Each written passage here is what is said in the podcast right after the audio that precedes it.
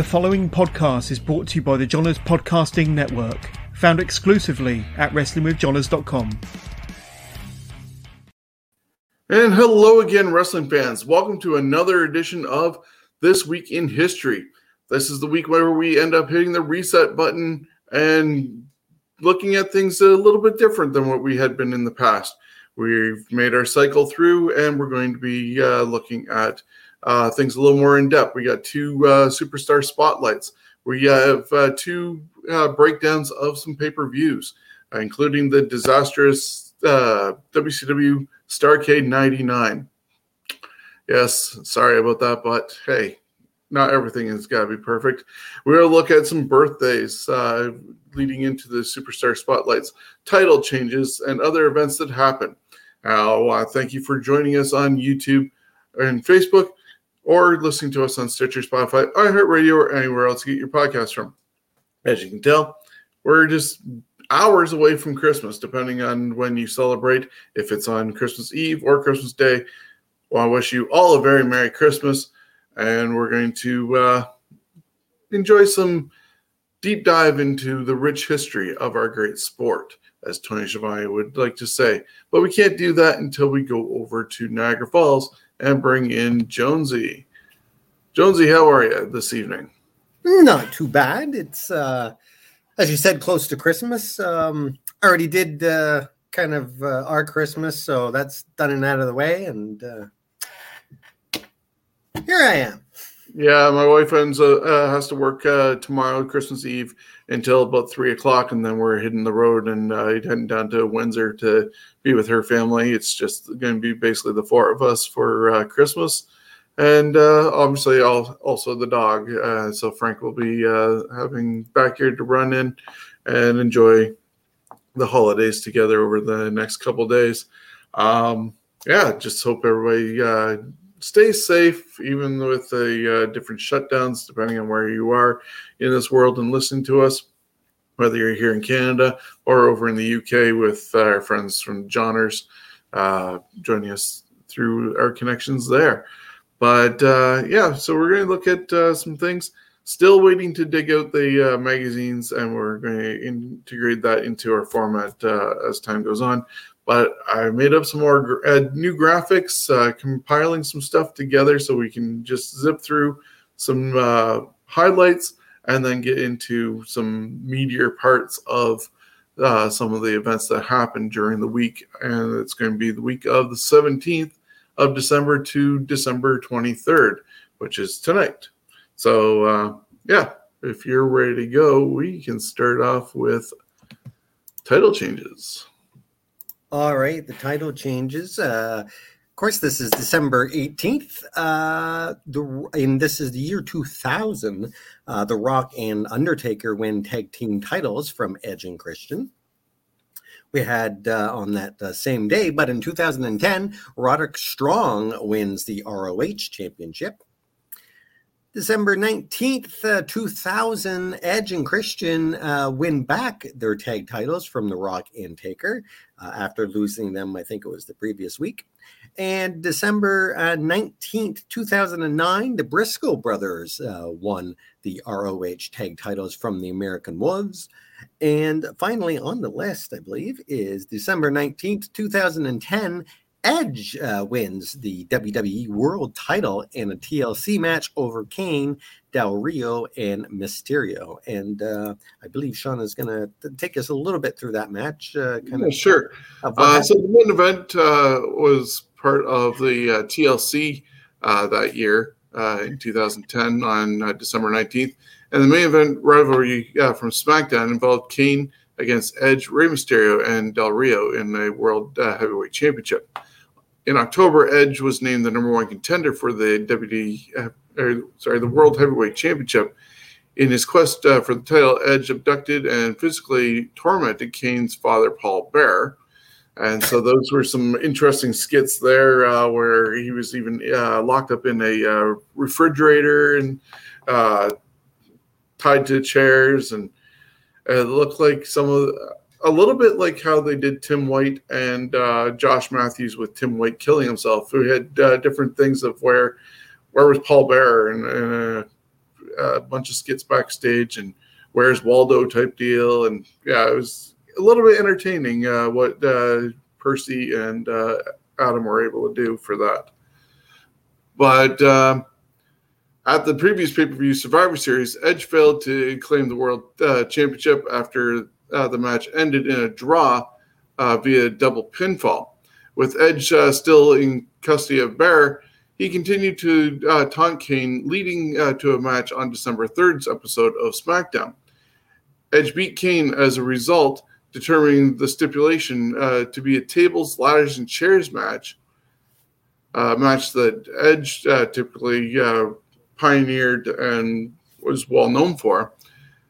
Uh, for the World uh, Heavyweight Championship. On December 17th episode of SmackDown, General Manager Teddy Long added Rey Mysterio and Alberto Del Rio, who were previously in a rivalry themselves and scheduled to be a uh, chairs match.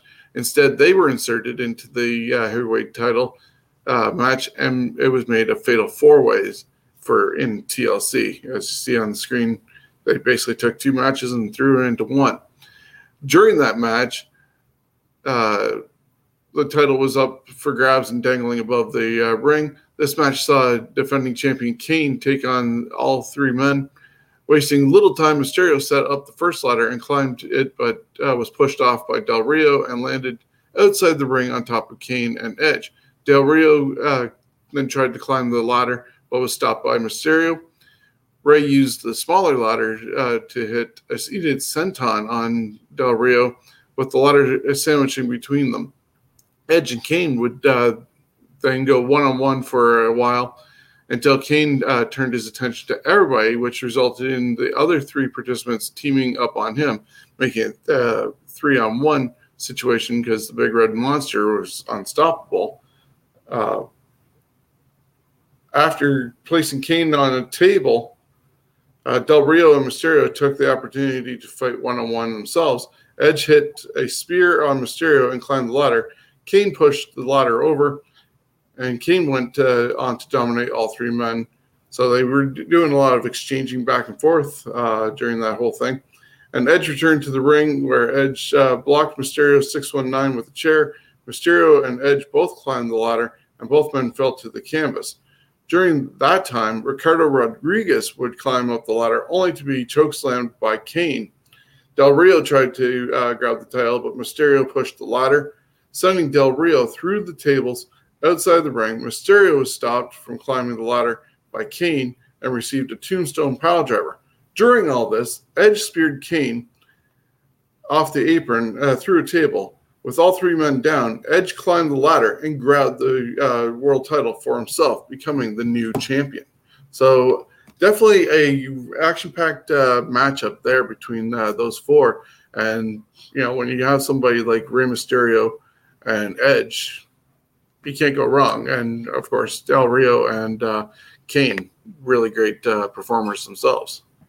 Yeah, and I think by that time, except maybe Del Rio, because I'm not sure, they've all been in many ladder matches over their careers. Oh yeah, so yeah, I would definitely uh, recommend going back and uh, checking that one out. That's why I wanted to spotlight uh, this title change as part of our uh, show and look deeper into that match instead of just saying, "Hey, Edge won." All right, there you go. There's another uh, match from the archive you can take a look at if you're looking for good matches. Uh, and that's one of the thing about the network and all that is you can go through history and just go, wow, that looks like a good match and watch it. Uh, a lot of these matches I didn't ever seen because uh, I was kind of on and off again watching uh, all the uh, wrestling because good lord, there was so much of it. Yeah. Uh, we're going to take a look at the birthdays for the week. Uh, December 17th is Nick Dinsmore, who played Eugene, of course. He is 45. December 18th is a bunch of birthdays. William Welch, uh, the Messiah uh, turns 44. Uh, he's an independent, I believe. Is he an independent? yeah, I'm not too familiar with him. No, okay, yeah, he's the independent then. Uh, December 18th, Rob Van Dam turns 50. Yay for him. Uh, December 18th is also Steve Austin, who turns 56, and we're going to take a look at him very shortly. And then on that same day, December 18th, but um, 10 years uh, after he was born, Trish Stratus was born, and she is now 46. Yeah, and she's uh, sorry. Go ahead. She's supposed to be showing up at the uh, event in uh, Toronto later on this week, provided it's happening. Yeah, I somehow don't think it will be, but hey, you never know. Yeah.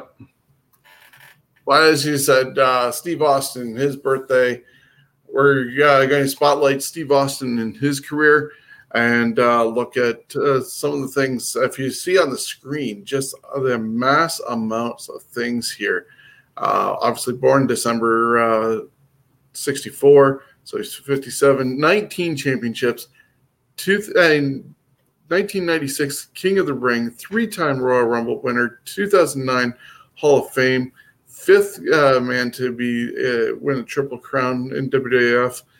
Main evented three WrestleManias, six-time WWF champion, two-time Intercontinental champion, four-time tag team champion, um, one-time million dollar uh, champion, as when he came in, two-time WCW TV champion, two-time U.S. champion two time, uh, one time WCW World Tag Team Champion, and one time NWA World Tag Team Champion. So that's a lot of gold for a guy who, you know, just started liking wrestling uh, after seeing it at the Sportatorium. So we'll uh, run through some of his stuff if you want to uh, start, and then I can uh, join in. All right. Uh, so, um, he was born Stephen James Anderson, and uh, later it was changed to Steve Williams after his mother's second marriage. Uh, the uh, first uh, wrestling event he watched uh, when he was younger was the Houston Wrestling, and it was run by Paul B- Bioche or Boesch, Bioche, Boesch. Boesch. There you go. Uh, and uh, Austin would later uh, profess that uh, he fell in love with in, in he fell in love with the business when he was seven or eight years old, and uh, ever since then, always wanted to do is be a professional wrestler. Um, so he um, wrestling was the biggest thing in his life and uh, he attended when he attended university he lived about uh, 30 miles away from the dallas sportatorium a um, a building that a lot of people describe as a magnificent, magnificent. Oh my God, why can't I say this word? Magnificent. That's better. Shithole of a building uh, where world class uh, championship wrestling (WCCW) ran shows on Friday nights. Uh, Steve is uh, widely regarded as one of the greatest and most influential professional wrestlers of all time. Um, I agree with that statement for the most part. Uh, I personally don't think he was that great in the ring even before his injury. I think he just was great at presenting what he knew. Um, where there's a much better wrestlers out there than him, uh, but again, it came to a point where the guy didn't even have to wrestle. He still doesn't have to wrestle nowadays, and people just want to see the guy. Um, and the thing is, he probably could wrestle if he really wanted to. He's just chosen not to now, because I remember at least ten years ago when he was doing the um, uh, tough enough that season. Uh, he actually got in the ring and had a match with one of the new guys in in the ring. I mean, they weren't doing fancy stuff, but still, I mean, he was taking a couple hits and stuff like that. So um, yeah, and all thanks to uh, things like DDPY uh, being able to do that. And you know, for myself, I loved uh, Austin from uh, the moment I basically saw him uh, have matches with Steamboat and uh, Sting and stuff like that because that was when he was a real technical wrestler and why they brought him in as the uh, ringmaster because of his technical ability. If it wasn't for the pile driver with Owen, who knows where uh, what have gone. But looking uh, a little bit more into uh, Steve, Austin started his professional wrestling career after playing uh, college football for the University of North Texas. He became Stunning Steve Austin in World Championship Wrestling from 1991 to 95, using the character, character as a handsome man who relied on his good looks and uh, flowing blonde hair. As you see in this picture, man had long blonde hair that you would never realize if you were a new fan that this is Steve Austin compared to the uh, beer swigging, ass kicking, mudhole stomping uh, redneck that you have now. He had a class. He had a classier start. yeah. Um, so Steve would uh, start out as a member of Paul Heyman's Dangerous Alliance. This is one of the reasons why I kind of liked them. Uh, definitely, uh, all these guys, Paul Heyman guys.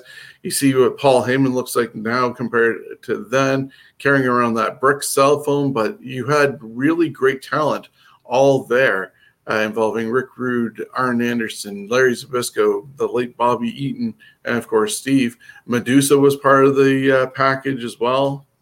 The Dangerous Alliance were the cool heels before the cool heels existed with uh, guys like the NWO and Outsiders. So he made up one half of the tag team with Brian Pillman, uh, the Hollywood Blondes, and uh, that was a thrown together tag team that was not supposed to happen, uh, basically, but they decided to make it work, decided to get matching trunks, uh, whole gear. They started, uh, they got the necklace that they, uh, that Steve still wears to this day. That was a gift for Brian, and he still holds that true. So the team would uh, prove to be popular with the fans to the point where WCW felt the need to break them up. Austin would turn on Pillman and then join Colonel Robert Parker. And wait, wait, wait, wait. What's that? They broke them up because they were popular? Go figure. WCW. Don't let a good thing go to waste. Let's just no, if it's it if it's not screwed up, we got to screw it up. Yeah, they were going going well, and fans were enjoying their uh, combo. But oh no, because they were getting popular, shut it down. And Austin remained heel, turned on Pillman, joined uh, Robert Parker the stud stable. And then uh, he ended up uh, feuding with Pillman and having great battles with Dustin Rhodes and Ricky Steamboat. Really great time for him, I'd say, uh, during that run in 95 for sure, except for that uh, unfortunate time where he ended up uh, losing to Duggan in a couple seconds with the, I believe it was the U.S. title. Uh, just a three point stance and done because Steamboat couldn't wrestle. And he deserved a lot better that night. That's for sure. Especially when you gotta lose the Duggan. No offense to Duggan. I think the world of Duggan, the the person behind the gimmick, but the Duggan, gimmick, yeah. God, what a bo- not boring, just boring match to watch. His matches and his style were better for uh, suited for a early '80s and back uh, style of wrestling. So I do then, think he accomplished a hell of a lot more in WCW than he did in WWF. Yeah, though he did win the very first Royal Rumble, Duggan did. Mm. But getting back to Austin, uh, Austin was fired by Bischoff after uh, suffering a triceps injury while wrestling on a Japan tour. Bischoff and WCW did not see Austin as a marketable wrestler because, God forbid, you market somebody wearing black trunks and black boots. Can't do that. No, they have to be yellow, then it's okay. Yeah. And my God, if you see that picture, that actually looks like a bad um uh geez Photoshop. looks like a bad Photoshop of hair on him. It doesn't seem like it's supposed to be there. Yeah, he was uh, battling a lovely receding hairline even when he went over to ECW. So uh yeah, he ended up uh, getting fired by FedEx, and uh, he went over to ECW for a very short time, and that was when ECW was having a relationship with WWE and uh, trading people back and forth type deal. Uh, and that was in late '95. He made parodies of Hogan and uh, Bischoff and everything like that, and then he ended up signing with uh, the WWF and was foreshadowed by Ted DiBiase coming. Um, we'll talk about that on in the Monday Night Wars. But DiBiase said he was bringing somebody in, and sure enough, it was Steve Austin, and was uh, deemed the million dollar champion and given the name the Ringmaster. It sounds too much like a PT Barnum thing, but uh, he made it work. And if you go At and least he didn't this, have to wear a big top hat. very true. But if you go and find this uh, segment that's on uh, the screen right now with Brother Love, Bruce Pritchard, and Ted, uh, there's a part where Austin's like wanting the pe- the people to reach out to their screens and touch their screens and feel his power and all this other stuff. It was almost like uh, evangelist uh, stuff then.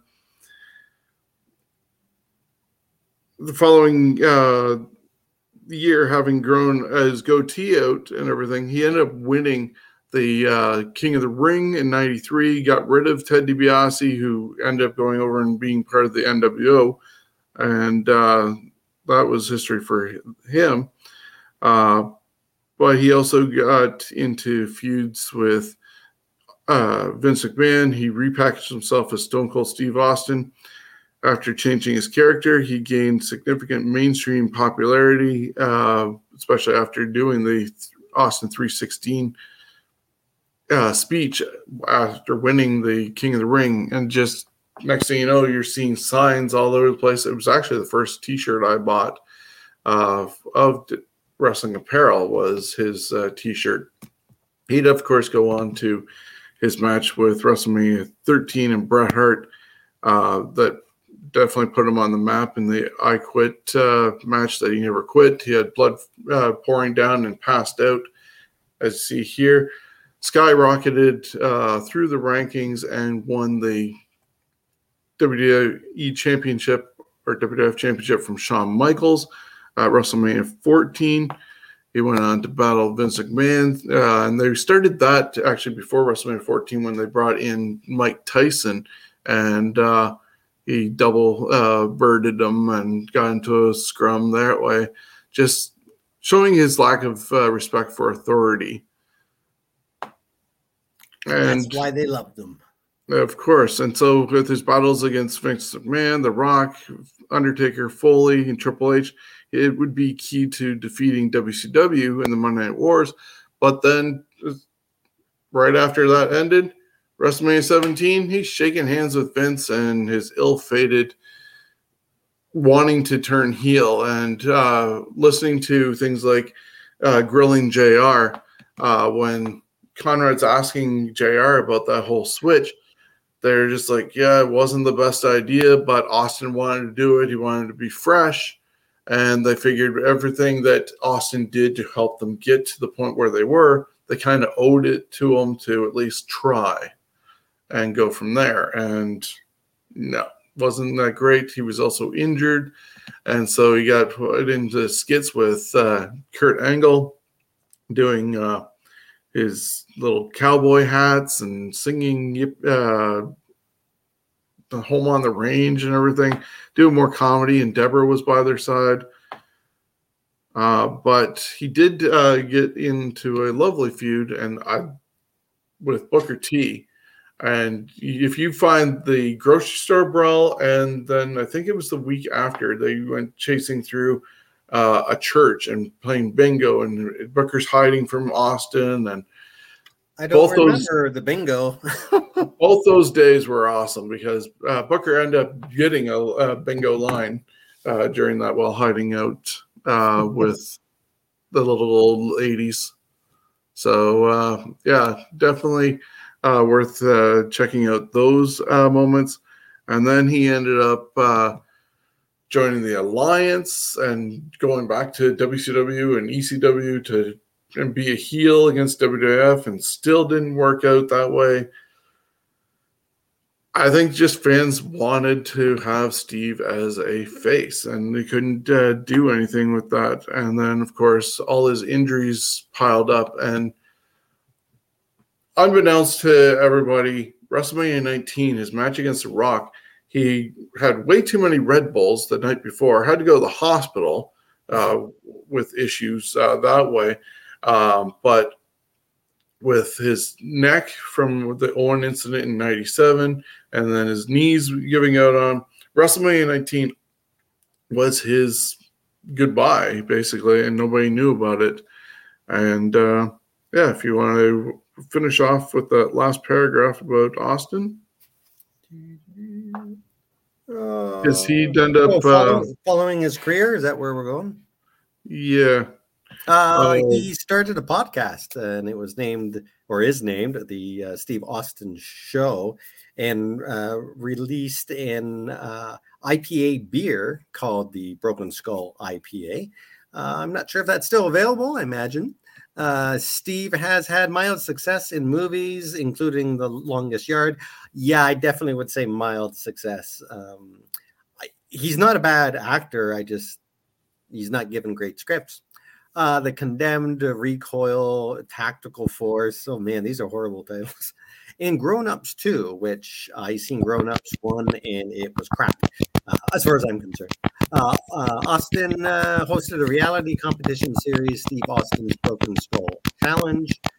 And there is interference right now. Um, I'm not sure if that's from you, Sean, or not, but uh, Steve Austin's Broken Skull Challenge from 2014 and 17 and has been the star of Straight Up Steve Austin since 2019. And now he does the Broken Skull sessions uh, on WWE. They are worth a watch. Um, no matter who he's uh, interviewing, it's a pretty good uh, watch.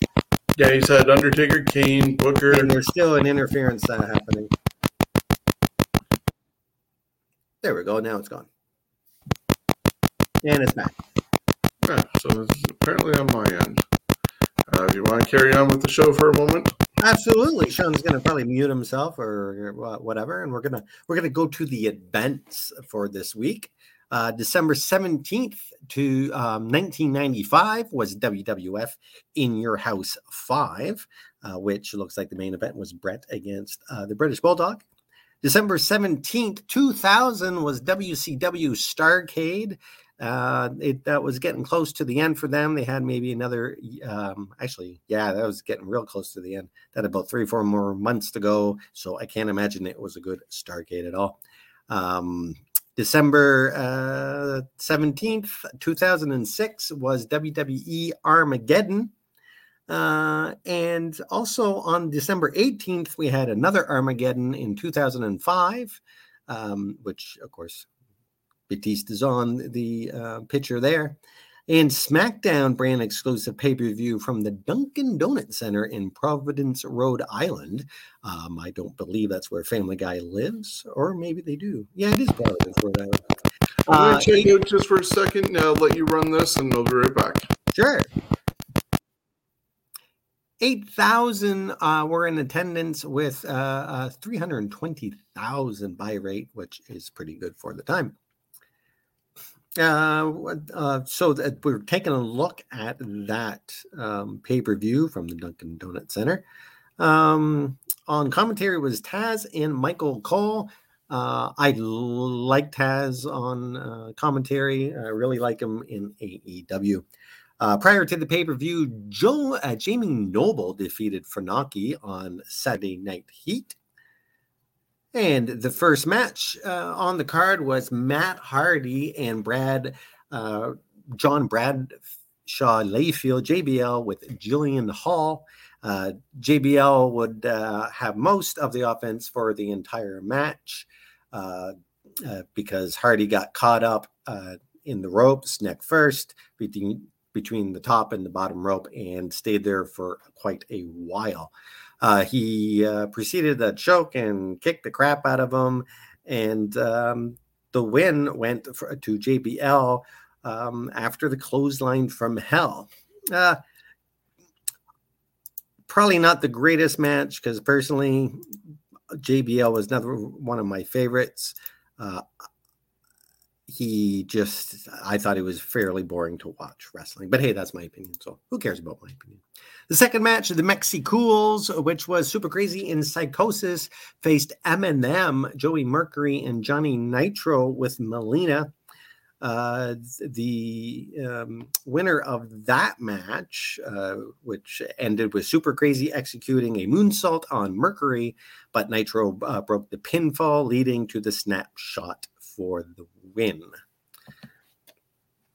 which third match here was Booker T uh, with Sharmell facing Chris Benoit in a match. Um, it was the uh, match for the best of seven series. This was the second time they did a best of series. They did it in WCW, which was pretty fantastic, and then in the WWE. And I will let Sean uh, take this over because he remembers a lot of these matches where I do not remember a lot of these matches. Uh, so he'll be much better uh, trying to go through the, mat, uh, what happened in the matches. Go ahead there, Sean. Yeah, no problem. Uh, speaking of that uh, best of seven series, WWE found a way of screwing it up because they ended up ending it with Orton being involved in the whole thing as well and replacing people and scoring pinfalls or losing uh, for somebody. I think it was uh, losing for Booker T a couple times. And, and, yeah, just a really weird thing.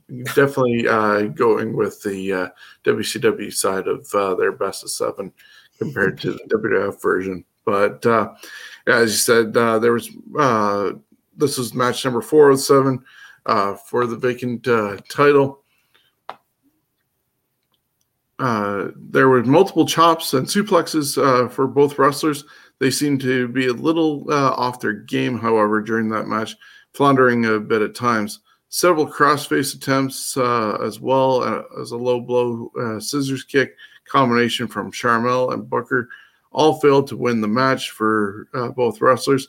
With Booker down, Benoit executed his diving headbutt, which now we know should not be doing that because he was actually making contact and scrambling his brains, uh, only to uh, get a near fall. Benoit once again went uh, for the crossface, but this time Booker uh, rolled through and hit referee Jimmy Korderas. Benoit was uh, quick to apply the sharpshooter, forcing Booker to submit, uh, but the referee was out. Sharmell came in and hit Benoit with the uh, with a broom, and did uh, not affect him at all.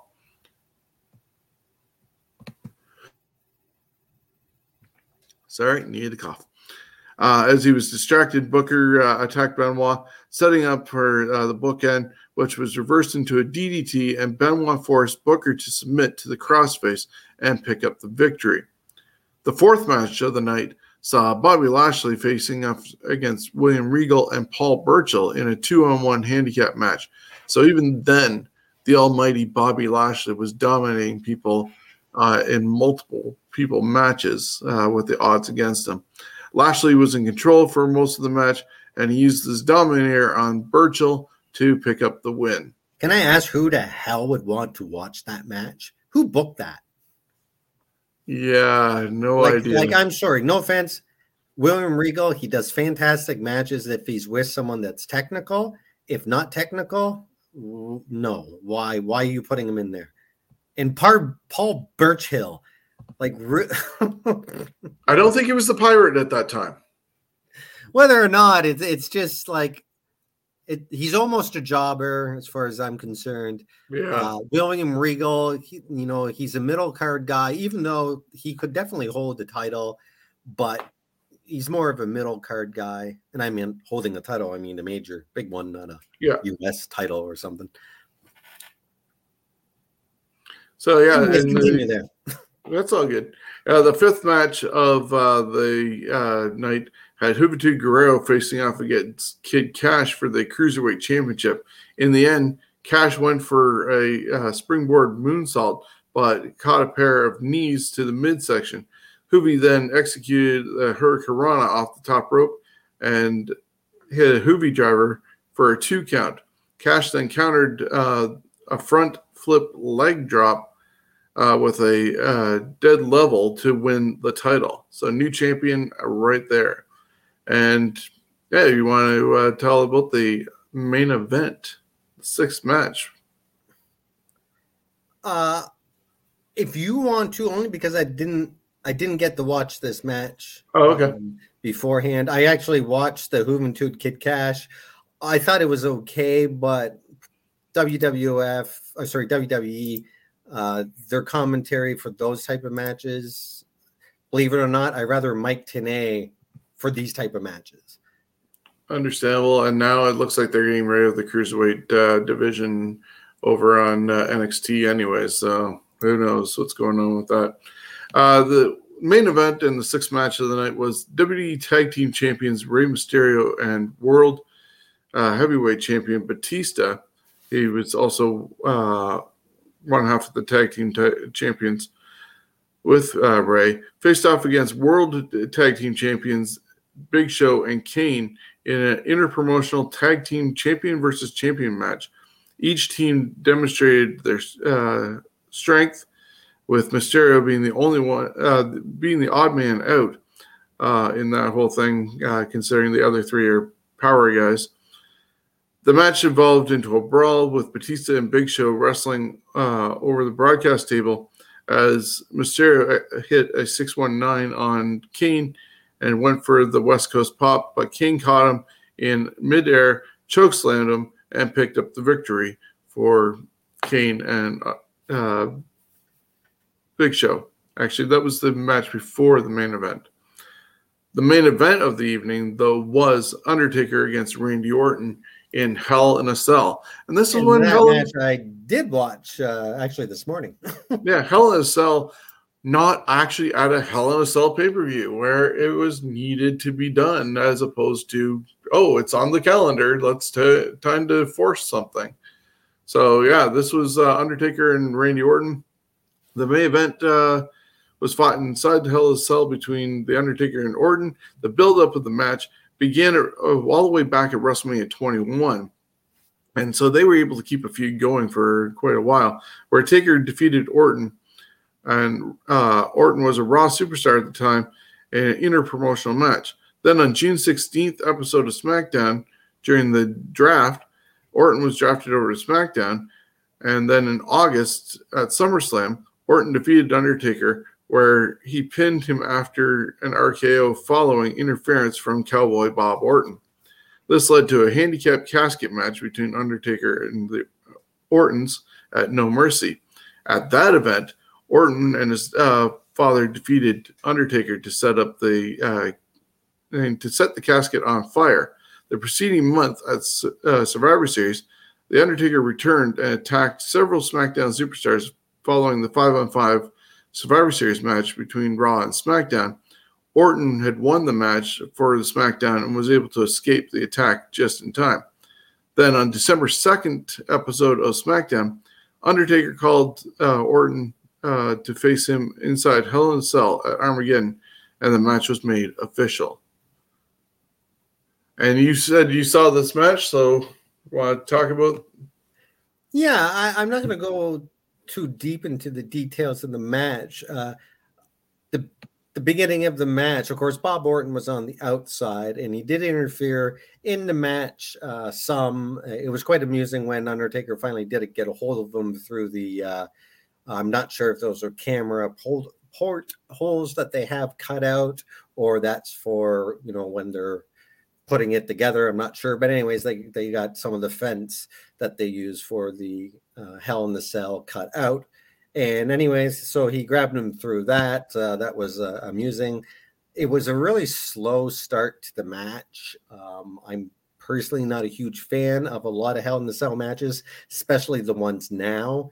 Uh, but this one was, I think that the, the latter half of the match was the good stuff. It got pretty bloody um, for Randy Orton, kind of at the beginning. His uh, um, uh, his forehead got it, and then later Undertaker, I think, did get uh, bloodied a little bit, and uh, as did um, Cowboy Bob Orton. And in fact, he got his uh, he split his eyebrow, and I think that is because he's been split there so many times it just kind of popped open uh, during that match. Uh, Nick Patrick was in the ring for this one, and he got uh, taken out. And uh, I'll read some of this because I, I, can't remember all the details. Uh, lots of the referees had to come down because I think two referees got taken out, and it was. Um, Charles Robinson. Uh, Korderas, that was, I believe, the one that uh, made the uh, uh pin, uh, counted the pin in the end. But uh, Charles Robinson was in there as well. Uh, the Undertaker executed a last ride on Orton, but Bob got was in the Hell in the Cell at this point and broke up the pinfall, uh, leading the Undertaker to attack Bob. Uh, Undertaker attempted a pile, a tombstone power driver on Orton, but Orton reversed it into a tombstone on Undertaker, which the crowd gasped, but uh, it was a near fall. Uh, Bob tried to get involved again, but Undertaker attacked Bob yet again, and Undertaker hit Bob and Orton with uh, the I don't know what the hell that is. Um, Urn. urn. Oh, that's supposed to be an urn. That's not spelled right. Anyways, and executed a tombstone on Bob. Uh, Undertaker executed a tombstone on Orton for the win. Uh, it, was, it was a pretty good match. Uh, lots of action. Uh, I I think it's one of the better ones, uh, but you could fast forward through the first five ten minutes. I'd say. Yeah, and Randy and Undertaker had uh, themselves quite the battle between each other, and it went from WrestleMania all the way uh, the rest of the year, pretty much. So you can't go wrong when uh, two now legends are uh, going at it. So I'll head us over to our look back at the Monday Night Wars, and we'll look at the uh, December 18th, 1995 episode. All right, so this is the 95 edition of Raw's War, and it uh, was at the Bob Carpenter Center in Newark, Delaware. Uh, the match is on it. Uh, the dark match, there was a dark match. It was Bret Hart, Razor Ramon, and The Undertaker defeating Isaac Yankem, uh, DDS, Sid, and Yokozuna. Um, that's a pretty, pretty good uh, main event for them. Uh, on the actual um, show itself, Jeff Jarrett defeated Fatu via DQ. Buddy Landel defeated Bob Holly. And Razor Ramon defeated Yokozuna by countout to retain the WWF IC belt. And I believe this is when Raw was only an hour. Yeah, the, both these shows were just an hour at the time. And uh, during the show, we also had uh, Gorilla Monsoon make the announcement about uh, Shawn Michaels returning and uh, entering the Royal Rumble because there was uh, the whole, oh my God, he uh, collapsed and is he going to ever return type deal. Or actually, no, his career was in uh, question because later on they ended up uh, showing the uh, "Tell Me a Lie" video uh, to wrap up the show with uh, Sean. And Oh yeah, that's a classic. Tell me a lie. And then, of course, we had uh, what I mentioned earlier during the uh, uh, look at Steve Austin. Ted DiBiase was on the Brother Love show and uh, was saying about him bringing in uh, somebody and was going to be the new million dollar champion and was foreshadowing Steve Austin's arrival. So that was uh, everything on uh, Raw, and of course, unfortunately, the main event ended with uh, interference. I believe Undertaker got involved there, and Yoko was way too out of shape for this match, and Scott Hall had to carry him. Thankfully, not physically uh, carry him, but get him through that match. Over on WCW Nitro. Nitro. All right, I, I, I'm doing this one as well. Yeah. All right. Uh, this one was in Augusta, Richmond uh, County Civic Center, and it was December 18th, 95 as well. Uh, Ric Flair defeated Eddie Guerrero. Uh, right away, this is already a better card. Uh, Lex Luger, uh, with Jimmy Hart at his side, defeated Marcus Alexander Bagwell with Scotty Riggs uh, on his side. And that was a short match at just over three minutes. Before he became buff. Sorry? Before he became buff and Yes, before he became buff. Uh, Sting defeated Earl uh, Robert Eaton with Jeeves, and that was another short match at four minutes. Uh, the Giant with Jimmy Hart and Taskmaster defeated Randy Savage by DQ in a WCW World Heavyweight Championship match.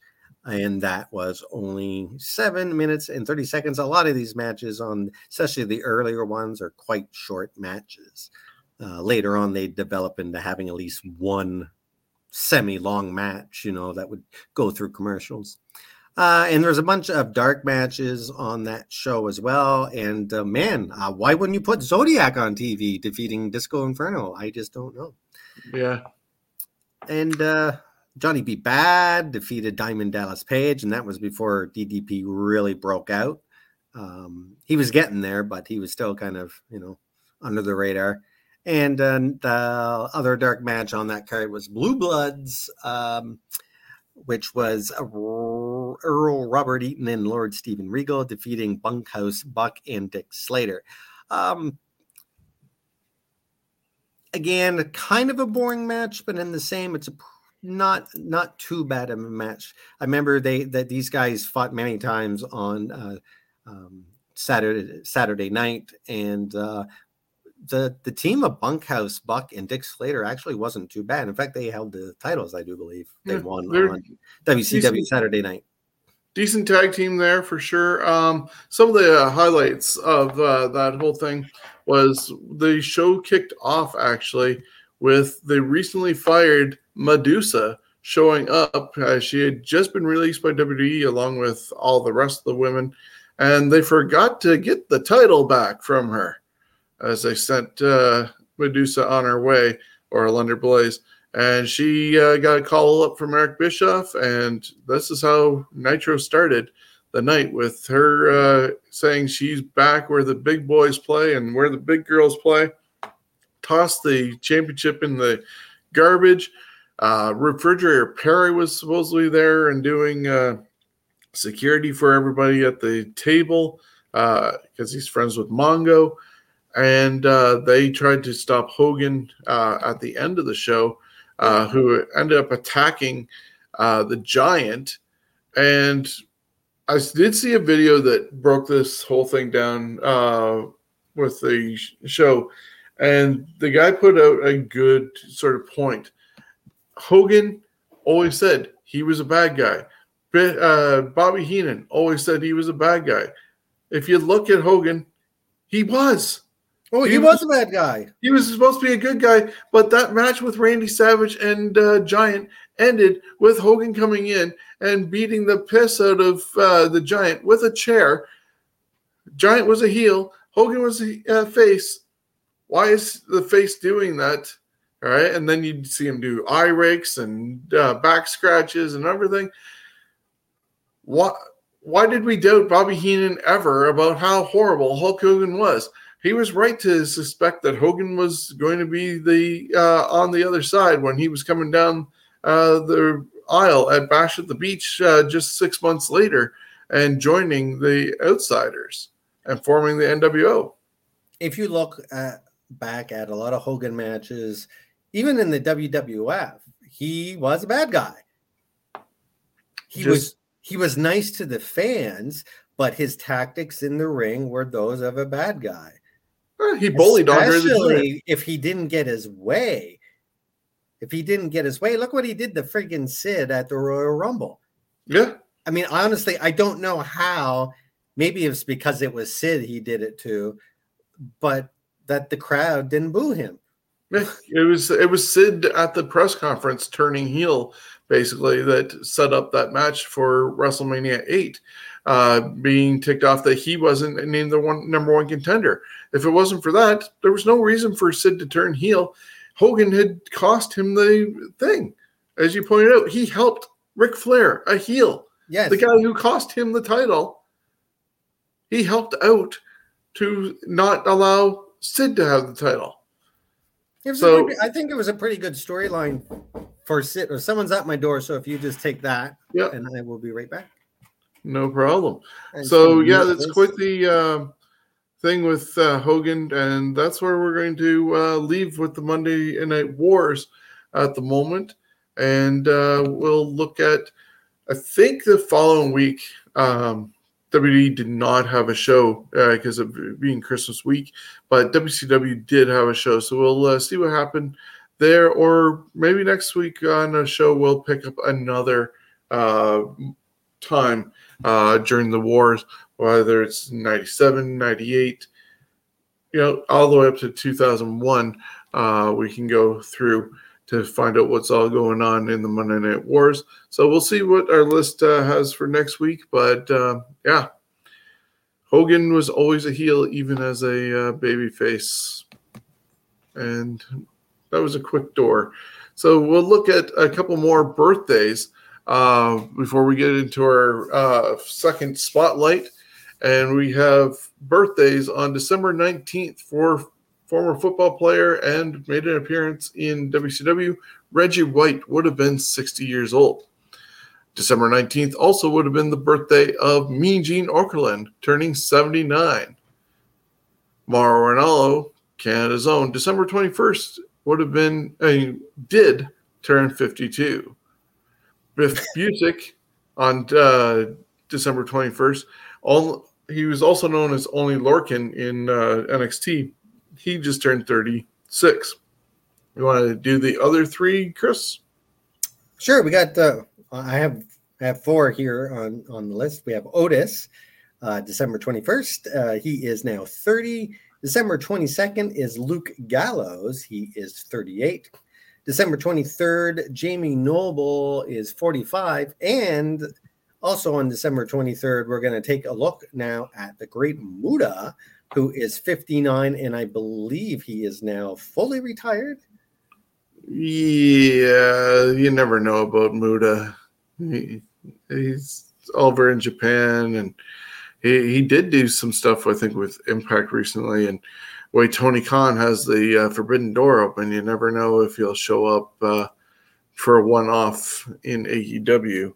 Yeah, you, you could. And hey, maybe he'll show up for a Rumble one of these days. He's younger than Sting. So, and Sting is uh, still doing things on uh, AEW. Wow. Sting should have hung those boots up a long time ago. No yeah. offense, no offense, Sting, but um, so we get Keiji uh, Muto. Uh, he was born December 23rd, 1962. Uh, of course, he's a Japanese uh, professional wrestler, and uh, he is a former GHC heavyweight champion. He's best known for his work as the Great Muta in New Japan Pro during the 90s, and uh, less um, known for his continuous United States runs that he would do Puerto Rico, Mexico, and Taiwan. He was the president of the All Japan Pro Wrestling uh, and a full time wrestler there from 2002 to 2013. Yeah, uh, most great- people probably recognize Muta for the picture that's on the screen yes. with him having hair, blowing the green mist, and being with Gary Hart over and being in WCW and NWA. Yes, the, the I mean, the look that he had in his last ten years or so, I think, was a great look as well.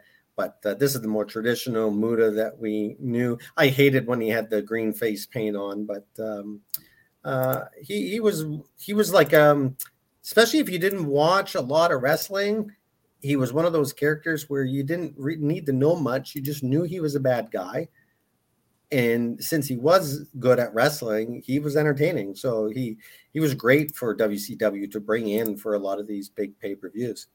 Uh, of course, his best known gimmick was uh, as the Great Muta. There's been many different spellings of his name uh, throughout his whole career. Uh, but one thing he stayed consistent with is that green mist, uh, which I'm sure he's not the first guy to use it, but I think he's one of the ones that made it the most famous. Yeah. Uh, he was originally billed as the son of the Japanese wrestler Great Kabuki, uh, who he's actually unrelated in real life. Uh, he uh, used the similar uh, gimmick, but uh, it didn't really connect with him. Um, and like his father, the Great Muta is a mysterious, manifested supernatural character who disguises himself through the, um, his macabre looks and magical skills. Uh, do, do, do, I just scroll too far here. There we go. Uh, his move set, his move set uh, with little variation. His versions of the Shining Wizard is named uh, Senko Majutsu, which is flash magic in English. Uh, Muta tends to be uh, more aggressive and weapon friendly. Muta can also, of course, spit the green or red mist, depending on his uh, mood that day. And he loved to play mind games. The great Muta is uh, the gimmick, of course, that most in the United States remember him for, uh, especially when he would wrestle for the NWA and later WCW. Uh, the uh, the gimmick uh, kind of expanded during the 2000s in the promotion Hustle, uh, where he appeared in a storyline uh, where he gained a son in the form of the great Bono, played by Muta's wrestling trainee Akebono, uh, forming a tag team reminiscent of Muta's team with his own father, the great Kabuki. Some of the elements were later used in All Japan Pro Wrestling as well. He is, of course, considered uh, one of the greatest wrestlers of all time, huge, uh, influential for the Japanese wrestlers uh, to help gain an international fan base. The great uh, Muta gimmick is um, also one of the most influential um, gimmicks out there. I'd say it's definitely in the top 10, at least for that era. Yep. And as you see all his accolades on the uh, yes. screen here 31 championships, owner of uh, Wrestle One, NWA World Heavyweight Champion, WCW World Tag Team Champion, Triple Crown in uh, All Japan, IWGP Champion, Noah uh, GHC Champion, five time All Japan Tag Team, six time New Japan IWGP Tag Team Champion what is left for him to do? Hopefully, nothing. And yeah, great uh, talent there. Uh, I'm noticing our time, and yeah, we're going to get through uh, pay per view uh, Starcade, but we have it really broken down. I don't think uh, need to do that. Uh, too no, much. I think it, we can just it was a horrible, horrible quickie on on this one, and talk about the real bad shit in this in this one. There was a bunch of other events uh, on that week. Nothing that really is worth mentioning as far as uh, important things that happened. But WC Starcade '99, it was the 17th annual one, and um, I watched most of it, and it's pretty shitty. It's just it's just not that great of a uh, a, a, card. Uh, the Mamalukes, uh, Big Vito and Johnny the Bull uh, went against the team of Disco and Lash LaRue. Uh, it these matches were more fit for say Saturday night or something, not a pay per view. Yeah, and they um, had like 12 matches on this whole card and uh, just a lot of garbage. I listened to uh, 83 Weeks uh, talk about this from last year, and Bischoff basically apologized for this card, even though he wasn't uh, around. Uh, this was basically. Uh, what's his name? Vince Russo lashing out at, uh, I guess, the wrestling world because he felt uh, held back by powers that be and uh, whatever reason he was doing this event. And you had Duggan in uh, a match against Dean Malenko. He was wearing his uh, garbage man suit and or cleaner suit, which he had found the uh, title in.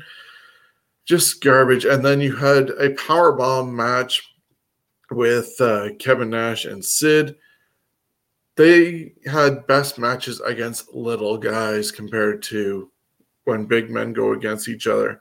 Uh, horrible uh, on that front. You had uh, a decent match with uh, a bunkhouse uh, brawl with Dustin and Jeff Jarrett, only for Jeff Jarrett to go on later on in a ladder match against Chris Benoit for the U.S. Championship, I believe it was. Uh, yeah, for the United States Championship. That was uh, just before the main event. You had Sting uh, trying to help Elizabeth, but he was aware that she was going to probably turn on him. So he replaced her can of mace with silly string. And luckily he did that because she hit him with the silly string. And their plot to go against Sting failed. Madusa ended up getting the cruiserweight championship over uh, Evan Karagias.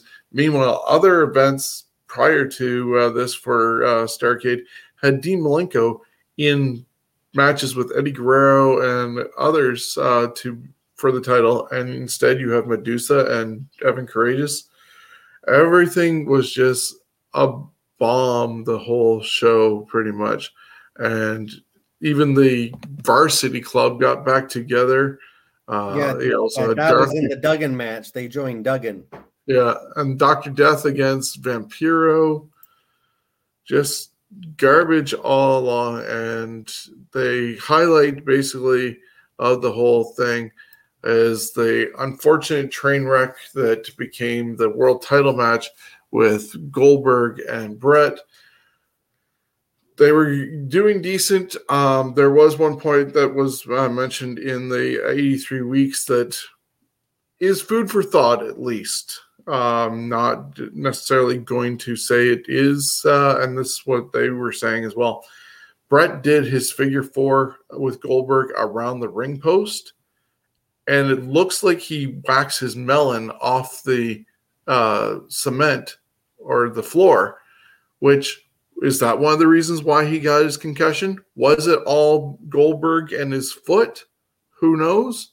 He's pretty sure that it was Goldberg and his foot. Eric Bischoff uh, said that if that's what Bret wants uh, says it is and feels it was, who's he to deny it? But there's footage of him hitting his head when he did the uh, figure four, so it could have been part of that whole thing, or it could have been just this lovely shot that we have here of Goldberg going full force through Bret's head you know, I watched that many, many times, and I'm sure it could have hurt, but he didn't make full contact. He pulled back once he actually made the full contact. He definitely pulled back, I think, too late. But I, just the, how Bret reacted once he got hit, it didn't. It didn't look like Bret was caught off guard.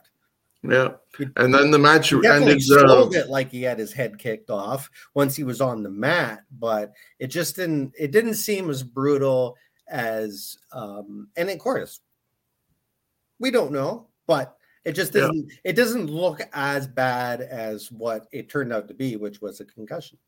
Yeah, and then uh, the match ended really weird uh, in sort of a redo of uh, the Montreal Screwjob with Bret playing the role of Shawn Michaels uh, Roddy Piper doing the Hebner thing, Goldberg playing Bret Hart, and people left going, "What's going on?" And you could see at the end also uh, Bret looking really dazed as well. So he could have knocked himself silly multiple times during that whole thing. And as we know what the results were then, and then next night, uh, Russo tried to uh, give back life to the NWO but with uh, the outsiders, Bret, and Jarrett. Didn't last long. And then, of course, uh, Bret had to forfeit the title the next night. Um, so that is Starcade 99 in a nutshell. Um, and really, that was where they might have already been a sinking ship, but that's when you could actually really see it in their pay per views where Mayhem was overall a really good show, and then they delivered this stink. Well, even if you look at their buy rates and stuff like that, and over uh, year over year, even pay per view to pay per view, and this one only had uh, hundred and some odd buys, a hundred and some thousand buys, should I say, uh, as opposed to I think uh, another Starcade was four hundred uh, plus, almost a half a million buys. Like, it definitely went downhill quickly. Uh, let's look at the other title changes that happened this week and wrap up with some uh, minor highlights. All right, so the title changes uh, December 19th, 1999, Chris Benoit wins the WCW United States title in a ladder match versus Jeff Jarrett at Starcade. On the 20th, uh, 1999, Bret Hart vacated the WCW championship due to a concussion. Uh, also on the 20th, 20th in 2009, Tara beat ODB to win the TNA Knockouts Championship. Uh, December 22nd, year 2000, Stevie Richards uh, beats Hardcore Holly for the WWF Hardcore Championship on Raw. And December 23rd, 1999, Mike Awesome beats Masato Tanaka to win the ECW Championship. Some good title changes. Yes, and, and finally, I'm sure the Mike Awesome and Matis, Masato Tanaka match was decent because they always had really good matches against each other. And uh, wrapping up with other highlights, December 18th, 2006, we saw the debut of Vladimir Kozlov. WD presented the first ever Christmas from Iraq or Christmas from Baghdad, it was, it was called, uh, but this was spearheaded by JBL after everything that happened with 9 11 and USO sort of tours. But December 20th, 2003 was the first uh, tribute to the troops, Christmas from Iraq, whatever name they want to give it. That happened. NWO took over Nitro on December 22nd, 1997. Hard to believe it took them almost a year and a half before they took over Nitro uh, from their existence. They should have taken over Nitro earlier than that. Uh, and of course, ECW presented their final uh, event in history, December 23rd, 2000, with Holiday Hell. All right. Well, that was fun to go down as always. Um, a lot of this history is um, uh, we get from Google, uh, some of sites, Cageside Seats, um, uh, and of course, all the people that have either gathered this stuff up, wrote it down. Sean is one of those that uh, archived a lot of this for himself. And then over the years, people have shared a lot of this, whether it's through podcasts or whatever. And then uh, people like me go and leech it and go, hey, that looks good. And then we repackage it and word it. And that, that's just the, the truth. But uh, uh, a lot of this stuff never even knew happened over the years. So if you follow us, there's a lot of these guys like Juventud Guerrero that got into lots of good trouble, especially when he was with uh, WWE. And there's just a lot of great things that's happened. Uh, of course, if you want to know more, always Wikipedia is a fairly good source for this stuff. Uh, and um, you can always look it up if you're not sure if it's true. Uh, most of this stuff we stand by because um, a lot of this stuff uh, I know Sean knows, and uh, he has um, over the year corrected uh, some of the stuff that I've gotten wrong. And also, I've done a lot of uh, research to make sure that most of this stuff is, in fact, fairly true. And you can uh, research a lot of it and go back on the WD network or different things. Impact uh, has their uh, on-demand service and stuff like that, so you can check out some of these great events and uh, relive it yourself. We're just hope uh, happy you uh, join us. YouTube, Facebook, Stitcher, Spotify, iHeartRadio, or anywhere you get, you get podcasts from. Go over to our store on uh, Pro Wrestling Tees. Buy one of the shirts. It's not going to be here in time for Christmas, but you can always at least tuck a, a note into somebody's Christmas card saying that they're getting a shirt from Pro Wrestling Tees and the Scumbags of Wrestling. So uh, thank you. And of course, thank our sponsor, CoolBet. Stay cool, bet responsibly. CoolBet.com for gaming and casino games, sports betting and casino games. So thank you, Chris. We're this is week one of uh, revamping the uh, format. We're going to look into it uh, for next week and see what was good this week, what can be tweaked, and we'll uh, still present our in depth look at the history of our great sport. So, from us, have a Merry Christmas. Doodles.